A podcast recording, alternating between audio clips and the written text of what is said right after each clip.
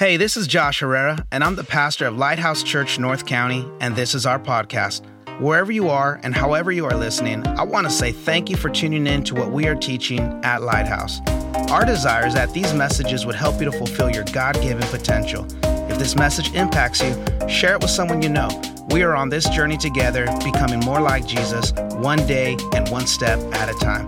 Now, here's today's message. We hope it blesses you. I'm excited to continue on in this series that we have been in called The Blessed Father. Have you been enjoying this message series so far? Um, you know, today what we're going to do is we're going to step into now the meat of this series. And, and I know you might be thinking, like, took you four weeks to get to the meat of the series. It did. Um, and that's because when we talk about generosity, we talk about finances, and when we talk about resources that God has entrusted to us to manage, if you don't look at that through the principles of the kingdom, none of it's going to make sense none of it's going to make sense. So, so we had to go back and unpack and reestablish principles of the kingdom in order to really understand what God has for us today. Does that sound good, everybody? All right. So, can you guys hear me all right now? We've been having a little mic issue. If it gets really bad, Peter, just take me a handheld, okay? Let's go to Genesis chapter 4, verses 3 through 5. Genesis chapter 4, verses 3 through 5. And I want to read to you just a few passages of scripture there. There's a few scriptures there. I'm going to be all over the Bible today, but, but we're going to dive into really the meat of this series of the blessed life and really talking about these principles that I think are going to help you to live a blessed life. So here we go. Goes, reads as follows In the course of time, Cain brought to the Lord an offering of the fruit of the ground. And Abel also brought of the firstborn of his flock and of their fat portions. And the Lord had regard for Abel and his offering, but for Cain and his offering, he had no regard. Let me just paraphrase that. The Lord was pleased with Abel's offering, but he was not pleased with Cain's offering. So Cain became very angry and his face fell, meaning he got very sad. He was main, he was all in his feelings, okay? And so uh, for the next few moments, I want to talk to you on this thought that I am calling the generous father. The generous father. Let's pray and then we're going to dive into the word. Father, in the name of Jesus, we thank you for this day, for your goodness and your grace, and for all that this day has brought with it. Father, now as we turn our attention to your scriptures, I just pray that you open up our hearts and our minds to receive your word. Today, Lord God, I have an assignment to talk about that oftentimes we don't like to discuss in church. But God, I pray that you're going to give us a grace that makes hearing the word easy and communicating it, Lord God, that it would also just be a flow of your Holy Spirit today. And as I speak to the audience, Lord God, would you speak to the individual? In Jesus' name we pray. Amen. Clap your hands, everybody. You may be seated. Let's talk about the generous father. But before I do, let me tell you a quick story. So, the story goes there was this couple that just got married, a newlywed husband and wife. And they were getting ready to celebrate their first Thanksgiving together.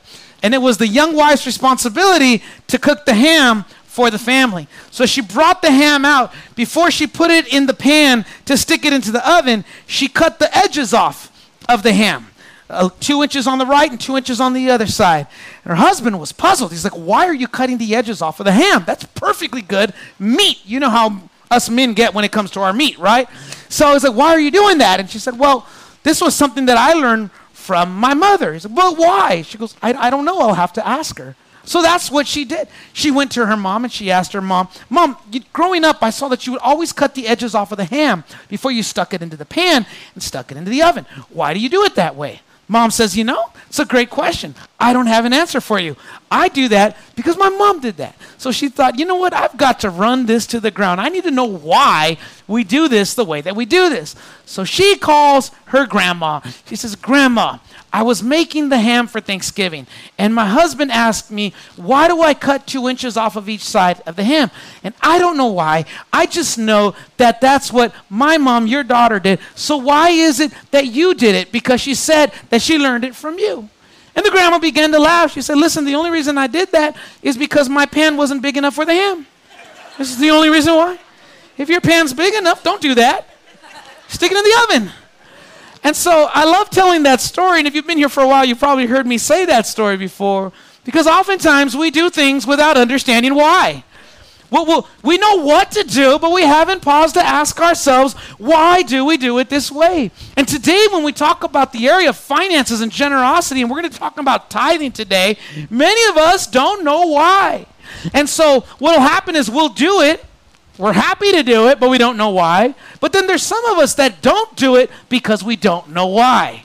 So, what I want to talk to you about today is generosity and how our Heavenly Father has first modeled generosity to, to us and how we can model that back to God. So, we're going to go into Genesis, and I read to you this story about Cain and Abel. Now, Cain and Abel was a sibling rivalry for the ages. And it's hard to understand this story. As a matter of fact, it's hard to understand all of Genesis if you don't know how to read Genesis. So, what I'm going to do is I'm going to give you a five minute course on how to read Genesis. So, you all are enrolling into the Lighthouse Leadership College for five minutes today, okay? And I'm going to talk to you about how we read Genesis because if you don't know how to read Genesis, you're not going to get a good foundation for this kingdom principle. So, this is how we read Genesis. In Genesis, not only do you need to understand context, but you need to understand covenant. Can you say covenant? And you have to understand dispensation. Can you say dispensation? And then what you need to do is figure out how these two things relate to the rest of the Bible. So let me talk to you about covenant. A covenant is an agreement that God makes with a person or a people group. He makes an agreement with a person or a people group. And when he makes that covenant with them, that is a covenant that he made exclusively with that person or that people group. So, what you cannot do is read the Bible and see God enter into a covenant with someone and think that covenant belongs to me. It doesn't belong to you. It belongs to the person that God made that covenant with. Let me break it down for you. Pastor Joe and Madai, how many y'all just love them? They were just up here making announcements. Well, they just recently bought a house. So when they bought a house, they entered into a contract, an agreement, or if you will, a covenant with their lender that they're going to X, they're going to, um, for however the period of their loan is, they're going to make X amount of mortgage payment on that. And that is their agreement, their covenant, their contract. Now, now if if they're um, falling on hard times, they can't call Patty and say, Patty, your friend Joe is falling on hard times and he can't make his mortgage. But since you're his friend, we're calling you to see if you can make the payment for him. She's like, absolutely not. I'm, that, that covenant does not have my name on it. I will not make his mortgage payment for him. Make sense? But yet, sometimes we do that with the Bible. We read a covenant and we try to put ourselves into the covenant. That's not how you read the book of Genesis, okay? And so you have to ask yourself is this a covenant that God is making with somebody? Now let's go a little further. Let's talk about dispensations because, again, I told you about dispensations. Well, a dispensation, if I simplify it for you all, simply means that it is a marked period of time in which God provides a specific way for salvation. Okay? It's a marked period of time. It has a beginning and an ending, and God provides a specific way of being saved in that dispensation. So, an example Noah existed in the dispensation of what's called human government. And when God was getting ready to end that dispensation, he said, There's only one way to be saved in this dispensation. And it's not water baptism, it's not being filled with the Holy Spirit, it's none of that. The only way to be saved is to, to what? Anybody know? How were you saved in, in, when God was getting ready to end the dispensation of human government in the time of Noah? How were they saved? They got on the boats. All they needed to do was get on the ark and they were saved. It's not that deep. Some of y'all were like, you know, you're trying to process all of this. No, no. So I'm looking at you guys all surprised. It's like, we got to go back to Sunday school. Okay, well, all you had to do was get on the boat. If you got on the boat, you're saved. Simple enough, right? Now, that was for that dispensation. Okay, I say all that because I got to get you to principle. Can you all say principle? Okay, here is what a principle is and why it was important to understand covenant and why it was important to understand dispensation.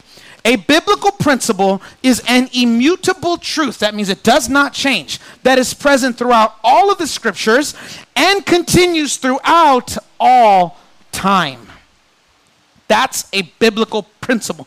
And what that means is these principles ex- they, they, these principles supersede covenant and they supersede dispensation because you see them in various covenants and in various dispensations. These are what we call biblical principles. They do not change, and we see them throughout various dispensations. Okay, this is a, a biblical principle. Now, another thing that you need to know about biblical principles are biblical principles are progressively revealed through the scriptures. they are progressively revealed. Meaning, you might see it in Genesis, but then in the book of Exodus, it gives some more explanation about that. And then it pops up again in the book of Malachi. And then it pops up again in Matthew. You see it in Proverbs. You see it and you get the point, right? So it's popping up all throughout Scripture and it's teaching you more about that principle. So it's important that we understand what a principle is, what a covenant is, what a dispensation is if you're going to read your Bible the right way, especially when you read the book of Genesis. Now, you have all graduated with honors on the book of Genesis. No, I'm kidding. But but but let's get back to the story of Cain and Abel. So the story that we have here in Genesis chapter 4 is we have two brothers, Cain and Abel, who are both bringing an offering to the Lord.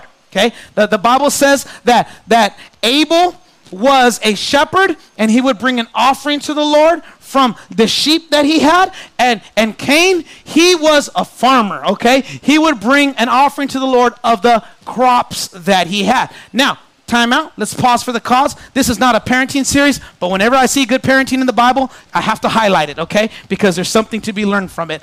Let's not skip the fact that both Cain and Abel were taught to bring the Lord an offering. Let's not skip the fact that both Cain and Abel were taught the importance of bringing something to the Lord. Where did they learn that from? Well, their parents, Adam and Eve. Adam and Eve walked in perfect union with God, and in that perfect union with God, at some point, we don't know where because it's not recorded in the scriptures, they were taught the importance of bringing an offering to the Lord. And what they did was they taught that to Cain and Abel, their children. When did they teach it? I don't know. It's not recorded. But we know that they were taught to bring an offering to the Lord. I'm just going to pause for the cause and say to all of the parents right now, I'm going to ask you a question. What are you intentionally teaching your children to bring to the Lord? What are you teaching your children about what you bring to the Lord? What are you teaching them about having a relationship with God? What are you teaching to your children about regularly communing with the Lord in prayer? Are you teaching your children to serve others? Are you teaching your children to honor the Lord with their finances? So, so you don't see where this is taught exactly, but you can see that they were taught to bring to the Lord an offering. And that's a good thing, right, parents? That's a really good thing to know that mom and dad were teaching Cain and Abel. All right, so let's get back to the rivalry. I have to pause whenever we get to parenting because we have a lot of young couples at this church. I'm in the thick of parenting. You guys know my story. For those of you that don't know me, I got three boys a seven year old, a nine year old, and a 13 year old. All boys, no girls. Apparently, I can't make a woman, so that's just, it is what it is, all right? That's, that's my fault, okay? I'm raising my boys, and so anytime I get an opportunity to talk about parenting, I'll stick it in there. But let's go back to Cain and Abel, and let's look at what's going on here. Because as I said a minute ago, God favored Abel's offering and he did not favor Cain's offering. Why is that? Here's the reason why. And if you're taking notes, write this down. And if you're not taking notes, just write this down anyway, okay? Cain brought the Lord some of what he had. Abel brought the Lord the first of what he had. Cain brought the Lord some of what he had. Abel brought the Lord the first of what he had. Can you all say some? Can you say first? They're not the same thing, are they? Some speaks of leftovers. First means the very first goes to God. Some means whatever I got left over, that's what I'm bringing you. Let, let me ask this question, okay? How many of you would rather eat a leftover steak than a steak that's fresh off the grill? Come on, men. That's cardinal sin, right? Don't give me a steak out of the micro- microwave. We're not doing that. Now, listen to me, ladies. If you are dating a man and he prefers a reheated steak over a steak fresh off the grill, that's a major red flag, okay? Just leave him now. He's probably a serial killer. Just run. There's something wrong with him. He's not right. I'm kidding. But I, I want to use that example because how many know that so many things are, are different when they are first? When things are first, they speak of priority. When they are first, they speak of intent. And, and, and can I give you a hard truth this morning when it comes to giving God our first? How many of you like hard truths over easy lies? I'd rather take a hard truth over an easy lie. Don't lie to me. Okay, tell me the truth. All right. So here's the hard truth. When God is first in your life, you will have no problem giving him first of what's in your life. when God is first in your life, when He's really first, not you say He's first, not you tell your mama He's first, not you come to church to check the box first. I'm talking about when God is really first in your life. You will always give Him what is first in your life. Now, conversely, track with me now. I love you. I'm your pastor and I am your friend, okay? But conversely, when God is not first in your life, you will always have a hard time giving Him first of what's in your life. When He is not first in your life, you're always going to struggle giving Him what is first in your life. Okay, Pastor Josh, what, what are you talking about with first? Well, the first of your time. You see, so many times, Sunday being the first day of the week, we look at it as giving God our first, and that's why Sundays matter.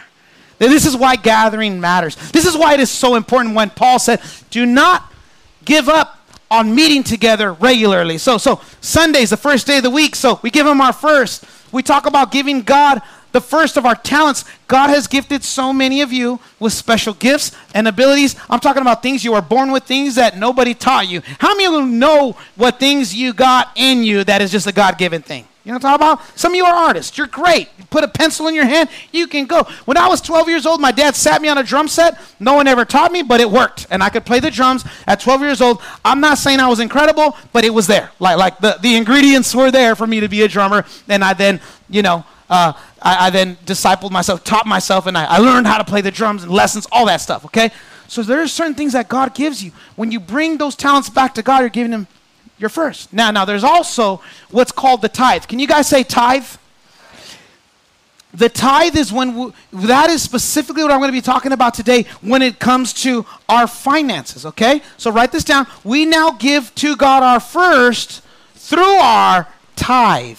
We now give God our first through what is now called our tithe. What is the tithe? The tithe is the first 10% of our income. And the first 10% of, the, uh, of our income, what God has given to me, I take the, the first 10% and I give it to God through the local church. And you need to get that language, Lighthouse Church, because language matters. The tithe is not, I gave it to the pastor. That ain't it, okay? The tithe is not, I gave it to my church. No, no, no, no, no. The tithe is, I gave it to God through the church that I call my home church. I, I, I gave it to God through my local church. That is the tithe. And the tithe is the first 10%, okay? You can't give 2% and call it a tithe. A tithe comes from the word 10. A tenth is a tithe. You can't give 1% and say that my 1% identifies as 10%. You can't do that either. It's a joke, okay? But but your 1% can't identify as, as a 10% and say, that's my tithe. So I want to teach on that today because again, you many you've heard this before, but for many of you, you're already getting uncomfortable. Like I came to church on a Sunday and the pastor's talking about money. And, and if that's the case, let me just say you, when we talk about finances, giving, tithing, and offerings, I want you to get this. Giving is a matter of the heart, not a matter of your finances. Okay, there, there it is. Y'all tracking with me now? When we talk about giving, it's not giving is not a measure of your finances as much as it is a matter of your heart. Giving is a matter of your heart. Did, did you know that the number 10, okay, there are different numbers that in the Bible they represent different things. The number seven is represents excellence and completeness. God created the heavens and the earth and all the world in seven days. Did you know that the number 10 represents a test. 10 is the number that represents testing. There were how many commandments given from God to Israel? 10. It's a test. God tested Israel 10 times in the wilderness. Jacob was tested 10 times by his father Laban. Daniel was first tested in Babylon for 10 days. So I want you to get this. The tithe is a test of what? Your heart. The tithe is a test of your heart. And I'll say this it's the only area where God invites you to test him back. Did you know that?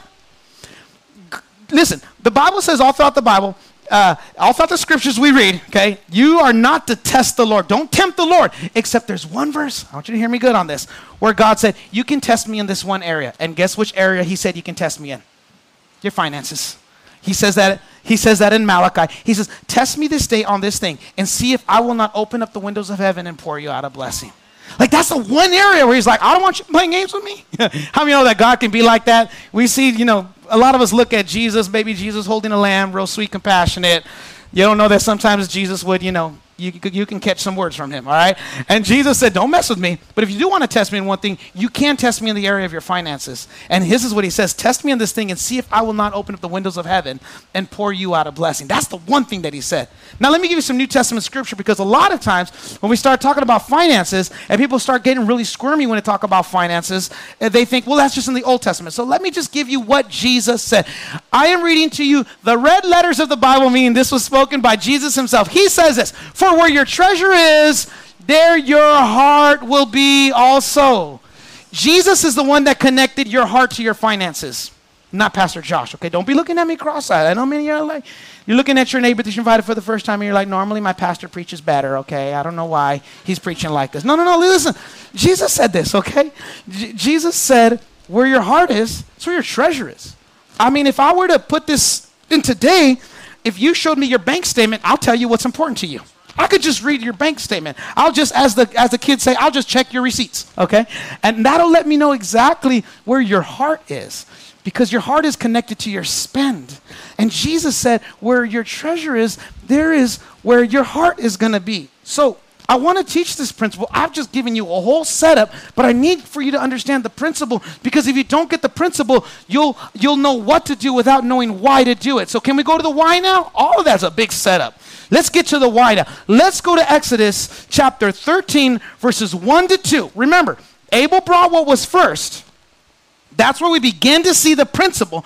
But in Exodus, which is now hundreds of years later, God begins to codify through his commandments, meaning what was first evidenced in the life of Abel, God begins to put some meat behind this thing. And he's like, I'm going to give you some, some commands here about it. This is what he says in Exodus 13, verses 1 to 2.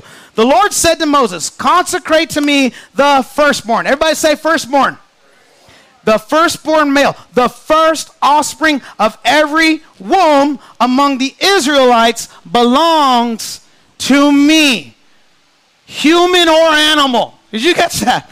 God said, All the firstborn is mine. God said that. God told Moses to teach my people that all of the firstborn, whether it's an animal or a human, that all belongs to me. That's the principle of first. So write this down. The first belongs to God. The first belongs to God. So, as, as God is codifying these behaviors here with Israel, he begins to teach them that when you have an ana- when you have animals and your livestock have babies, you got to take the first one and offer it up to me as a sacrifice so that I can bless the rest. Okay? The first one belongs to me. Now, he did say humans, so for those of you that are real astute, you might be thinking like, "Wait a second this sounds a little strange. It wasn't just the animals. Some of you are like, I'm okay with the animals because I follow some y'all on Instagram. Y'all have farms. Like some of you guys are raising animals. You guys are credible. I can't do that. I'm a city slicker. But but some of y'all are like, I've seen you guys raising Thanksgiving. You guys are something else. So so some of you are like, no problem with the animals. But what do you do when God says, but the firstborn human also belongs to me? This is why you have to read further in the scripture. So let's go, same chapter, verses 12 through 13. And now we get some more teaching. It says, You shall set apart to the Lord all that first opens the womb. All the firstborn of your animals that are males shall be the Lord's. Every firstborn of a donkey you shall redeem with a lamb. Or if you will not redeem it, you shall break its neck. Watch this now. Every firstborn of man among your sons you shall redeem. Everybody say redeem. redeem.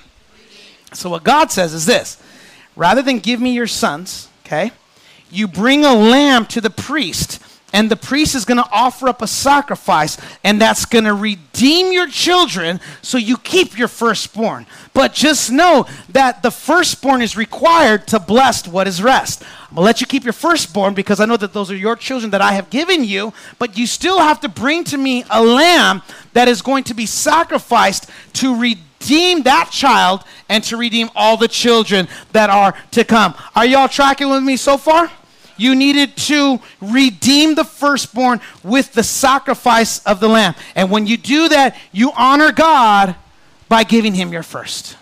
So, so Exodus 13 is, is this, this, this breakdown of, of teaching about giving God what is your first. It's, it's, it's giving some meat, some language, some context to what we just witnessed in Genesis 4.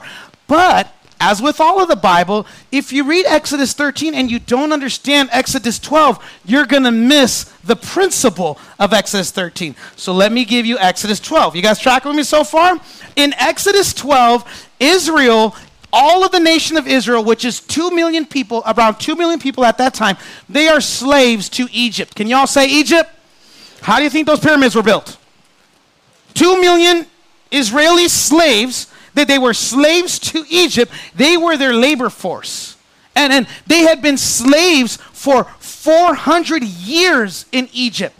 And, and, and, and what happens is they were crying out to God that they wanted to come out from underneath the hardship of being slaves in Egypt. And when God heard, when he heard their prayers, he said, It's time to get my people out of Egypt. So he raises up Moses to be his deliverer.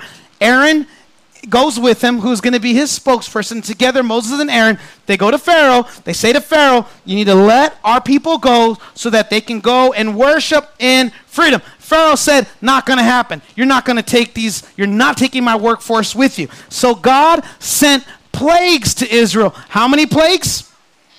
Ten.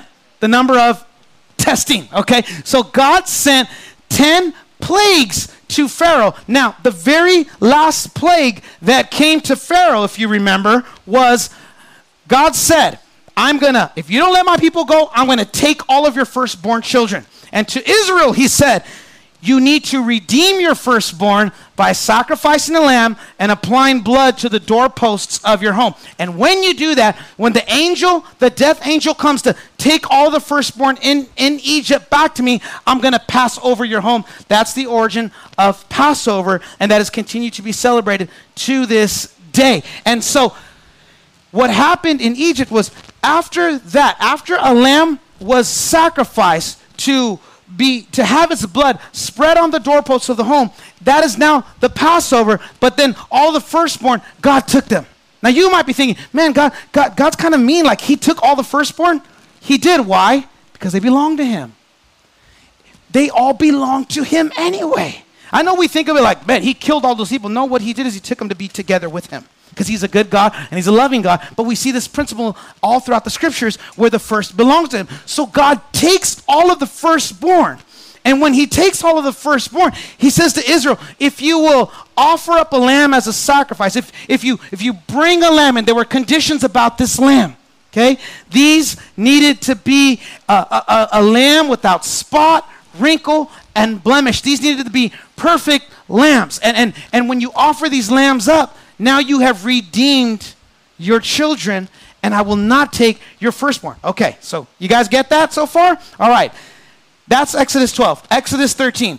Moses is talking about these are the things we're going to do with our firstborn. And then it gets down to this verse because you still might be wondering, okay, but like, how are these connected? And, and, and, and how do I make the, how do I make the connection between what he's asking us to do in Exodus 13, where the firstborn belongs to me, or you got to redeem it with the lamb? What's the connection? And why do we teach this? Well, let's go down to verses 13 and 14. We're back in Exodus chapter 13, but we're reading verses 14 through 15, and it says this In the days to come, when your son asks you, What does this mean? In other words, when your son sees you sacrificing a lamb, to redeem the firstborn when your children are old enough to understand what's happening and they ask you, their father, what does this mean? You begin to tell your children the story. Can you all say story? I love this part right here. So, this is now when you begin to teach to your children with a mighty hand the Lord brought us out of Egypt, out of the land of slavery. When Pharaoh stubbornly refused to let us go, the Lord killed the firstborn of both people and animals in Egypt. This is why I sacrifice to the Lord the first male offspring of every womb, and I redeem each of my firstborn sons. What Moses was saying is when your children ask, Why do you do this? you have the opportunity to tell them the story about how God saved you. See, many of us, when we Give, talk about giving God our first, whether it's your time, whether it's your finances, or whether it's your talent. Many of us haven't been taught the why. But why I give God what I give Him is because He saved me. Because he saw me with all of my flaws. He saw me with all of my shortcomings. He saw me with all of my failures, and he still thought I was worth dying for. He's loved me so much that he sends his son to die in my place, not dying for me, but dying as me, because I'm the one who deserves to die because of my sin. Paul says that the wages of sin is death. That's the penalty that we pay for sin. But instead, God sent his son who dies as me. So every time I give God my best, I get to tell someone it's because of how he saved me. It's because of what he's done for me. I've shared with you guys that at the end of every year we do a year-end offering here at the church and what I'll do is I'll get my kids together and I'll pull out my checkbook. I don't I don't have checks that that use get used very often. I'm, I'm a real I have a checkbook but it rarely makes an appearance. It makes an appearance in December and I write a check for the church. And every year I give a year end offering gift to the church. And when I do that, and when I, I, show it to my children, and my children probably look at that, they're like, Dad, we can buy a lot of stuff with that money. Dad, there's a lot of zeros on that check, Dad. Why, why are we doing this? And I get to tell them the story of how good God has been to me about how everything I have I don't deserve, about everything that I have it is all a gift from God, that He has given me resources not, not to man, not just to manage, but to steward. He, he entrusts with me resources. And I have the opportunity to tell my kids the home that you live in, the things that you enjoy, all of these have been given by God. And we give God our best. And we give God back what is first. Come on, let's give God some praise for that. And I'm coming to a close now. Now I need to teach. I got to continue teaching this out. Are you guys tracking with me so far? Maybe you never heard it like this. You're like, oh my God, all of this is about to die. Yes, it is. But I want you to see something more because the title of this sermon is A Generous Father, and I want to show you that God too gave a tithe. I want to show you that God too gave his first. So, so, so when we start talking about giving God our first, I don't want you to look at that as He just wants so much from me. I want you to look at that as reciprocity, meaning He gave His first for you. So let me take you to AD 30.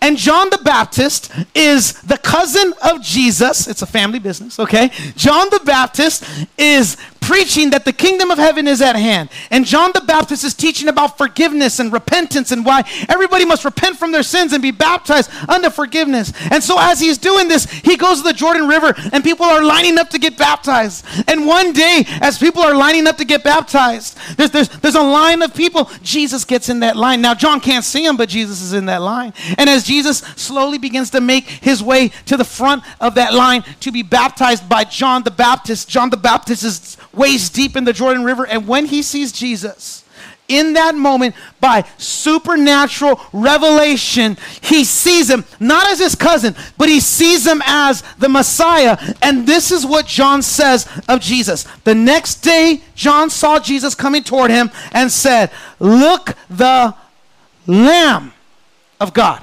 Everybody say Lamb. Not the lion. Okay, he was the lion of the tribe of Judah. There's a lot of descriptors of him, okay? Not the lion, all right? The Lamb of God who takes away the sin of the world. You've got to understand that if God's going to say you need to offer up a lamb to redeem the sons and daughters, he's going to offer up his son as the Lamb of God in order to redeem all of us back to the Father. You see, he's a generous father because when it came time to redeeming us, he knew that an animal would not work, but what he would do was send his son. And, and, and Paul calls him the firstborn among many brethren. So he sends his firstborn son to be given as a lamb. Exactly what Exodus 13 was talking about. So Jesus was, I want you to get this now. Jesus was God's tithe.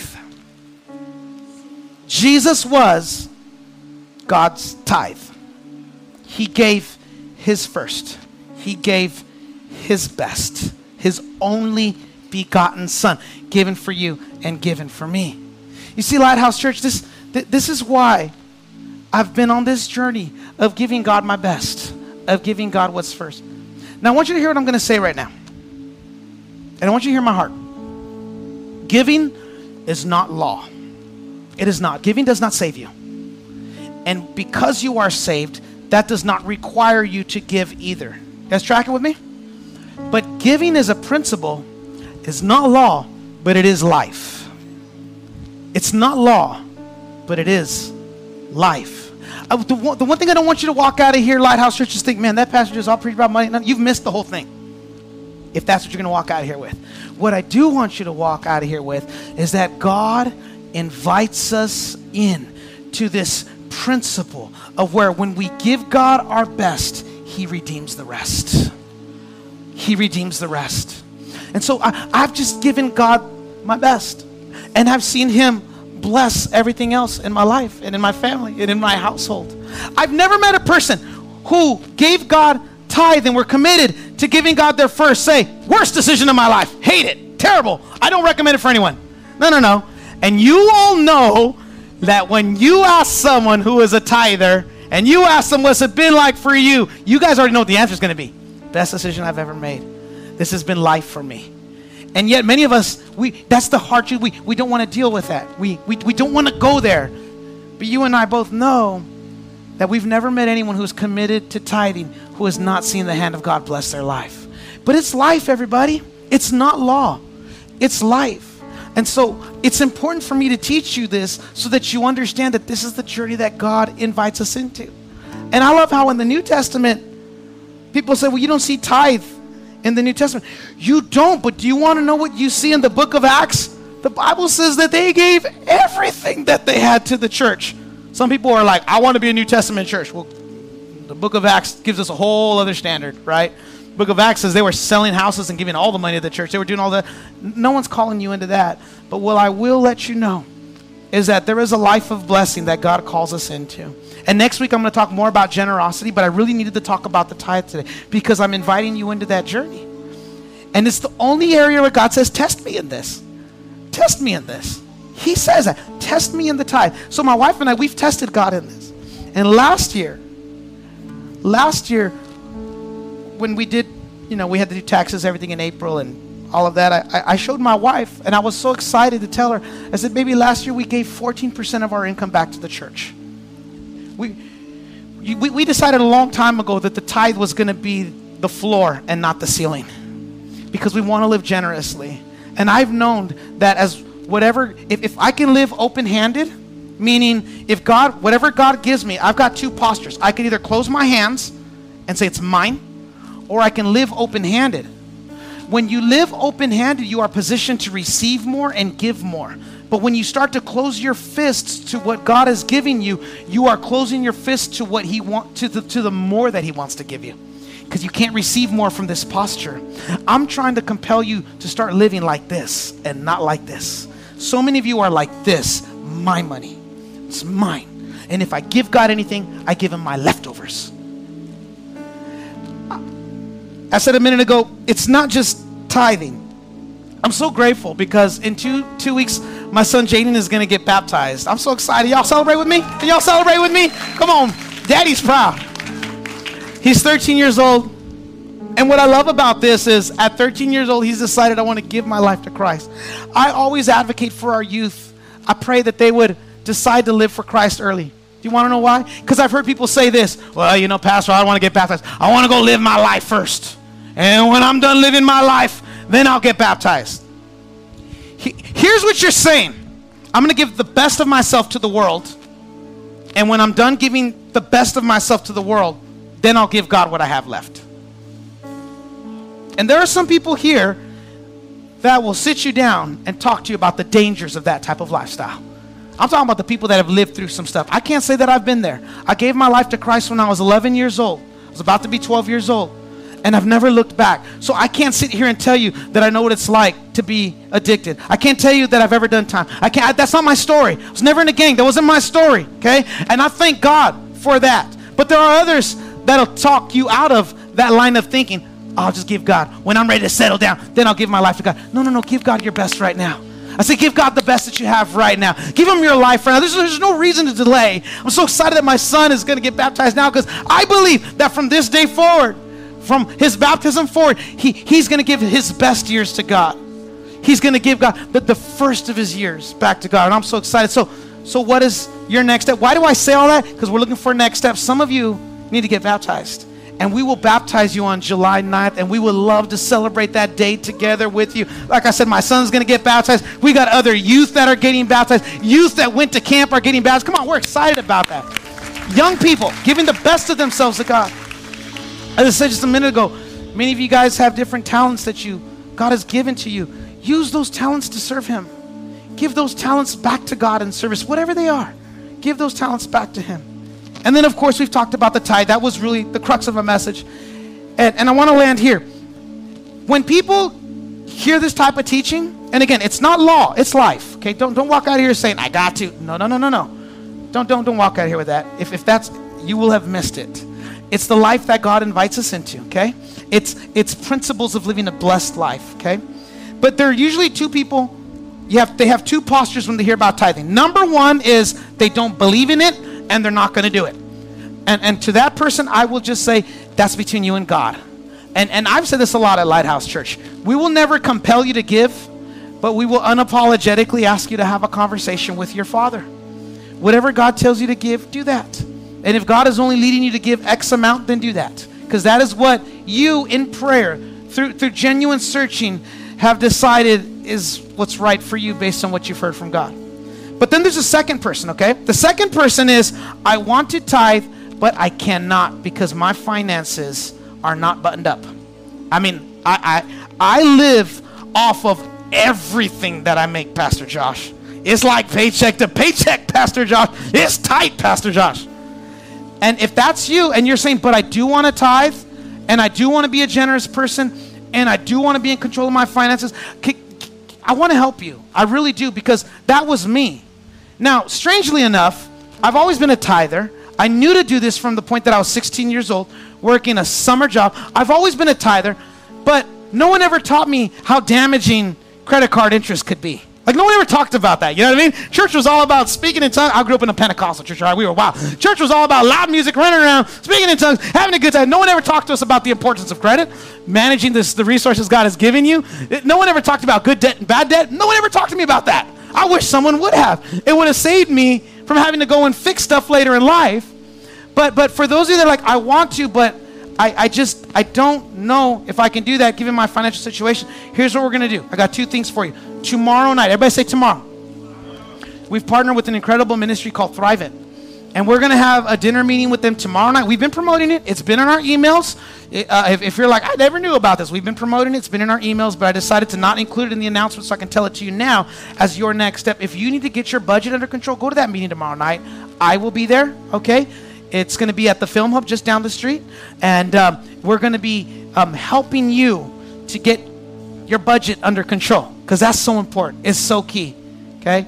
And, and then, can I just can I just share with you something really cool that happened here at this church? My, my, my brother Jacob and his wife Liz, they led a connect group in our winter spring season of connect groups. And that connect group is called Financial Peace University. And people came in because they were in that second group, right? They wanted to be more generous, but they just didn't have control of their finances. It's like their finances had control of them. It wasn't the other way around. So they joined this nine week, is it nine weeks? They joined this nine week connect group called Financial Peace University, and it's going to open again in the fall. And I would love for every single one of you, if you are in debt, and I'm talking about bad debt, I'm not talking about you got a mortgage, that's that's that's all right. We live in California. You can't buy those things cash unless you're really rich, all right? So so uh, you got a mortgage, that's fine. I'm talking about bad debt. I'm talking about you got a Macy's card. Okay, I'm talking about you got you got some charge cards that come on now. Just not not good stuff debt. Not good debt. All right? I'm talking about bad debt. You need to get in Financial Peace University and learn how God has given us the power to steward the resources that He's given us. Can I just brag on this group real quick? Do you guys want to know how much money they paid off in nine weeks together? This Connect group? In nine weeks, they paid off $97,874.83 in nine weeks. $97,874.83. They put in savings in that same period of time $135,309. They paid off and cut, meaning we ain't going back to this lifestyle, 15 cards, 15 credit cards paid off, cut, gone. We ain't gonna, we ain't gonna do that anymore. You might be thinking, what's the big deal with credit cards? Well, the Bible teaches us that the borrower is slave to the lender. I'm not trying to be a slave to nobody. And, and, and, and I know you think you got, you know, you like sometimes we think we've got it under control, but the Bible teaches us that when you are living in debt to someone, you have become their slave. You're a slave to the lender. And I want you to be free in all areas of your life. I don't want you to have your soul freed, but your finances locked up. You know what I'm saying? And so, listen to me, Lighthouse. I'm closing with this, and uh, I've given you a whole bunch of next steps. But but if, if you want to see changes in this area, because again, you're like, Pastor, I want to give, but I can't. Like my fine, I can't do what you just did. And can I tell you, I started somewhere too. Like I started at 10, and it was like, we're going to give 10.25. Man, we're going to give 10 and a half. And we just kept climbing. We're at 14. I don't know where we're going to be by the time I turn 60. But all I know is every year I want to give more to the church, to God through the church than what I gave the year before. Because I, I've learned this you cannot outgive God. For some, you're like, that's a lot of money, Pastor Josh. You don't understand. Like, God's been good to me. Because He's been good to me, I'm going to be good to Him. And I'm not going to live like this, I'm going to live like this. You're going to live like this. So, you've got some next steps, Lighthouse Church. Next week, I'm going to talk about generosity. We'll close out the series. But you've got to get this life of tithing. And my prayer is that all of you will have a conversation with the Father and decide where you want to go. But again, for some of you, that's just baptism. Some of you are like, I'm not even money. I'm not even sure if I believe who Jesus is. You know what I mean? So it's like all of us are in different places. But if you've never been water baptized, that's your next step. Okay. After that, you join the church. After you join the church, you figure out how you can start serving church. You see, just, we're all on a journey. So let me pray for you. Let's close our eyes. Let's bow our heads. And let me just pray so that wherever you're at, you would feel compelled to start giving God your first and giving God your best. Father, in the name of Jesus, I thank you, God, for everyone that is here. Thank you, God, for how you're moving in this church. And I thank you, Lord God, for all that we've been learning about the blessed life. And really early on, we learned, God, that your kingdom is upside down. There are a lot of principles in your kingdom that don't make sense. You said that the way up is down. You said that the, whoever wanted to be the greatest needed to become the servant. And now, here in our finances, once again, you meet us there and you say, that there are things that you lead us into that don't make sense, but Father, we choose faith over sense. We choose trust over sense. We choose life over law. We understand, God, that your kingdom is unlike any other kingdom. And so I just pray that everyone here today would begin taking steps, Lord God. If they've never been water baptized, that's their step, Lord. If they've never surrendered their life to you, that's their step. And I just pray that you would compel them to make those decisions today. For anybody, Lord God, that is just wanting to give, but, but they can't give, they're, they're living paycheck to paycheck, it's tight every single week. I pray, God, that they would take that next step and to meet with us and have an open, transparent, honest conversation of how they can put a budget together and start being a steward, not a spender, but a steward of the resources that you've given them. And for some people, God, it's just a journey of tithing. They've been giving you leftovers. But today they're feeling compelled to give you the first. That may be the first three, four, five, but it's a journey and it's something. And eventually, Lord God, you're going to lead them to the place where you want them to be. So wherever they're at, Lord God, would you meet them? In Jesus' name we pray. Amen. Hey, let's stand on our feet. If you're wondering where do I start with all this, go to the Start Here canopy. Let them know. Sign me up for baptism or sign me up for that workshop tomorrow. I want to be there. Go there. That's your hub for everything. We're going to go back into worship. If you need prayer, meet me down here. For everyone else, God bless you. We love you. Can't wait to see you next Sunday as we continue the blessed life. Have a great Sunday. If this message has blessed your life, I want to encourage you to share this message with others or go online to our website and consider making a donation so that we can continue bringing you content just like today's message. God bless you.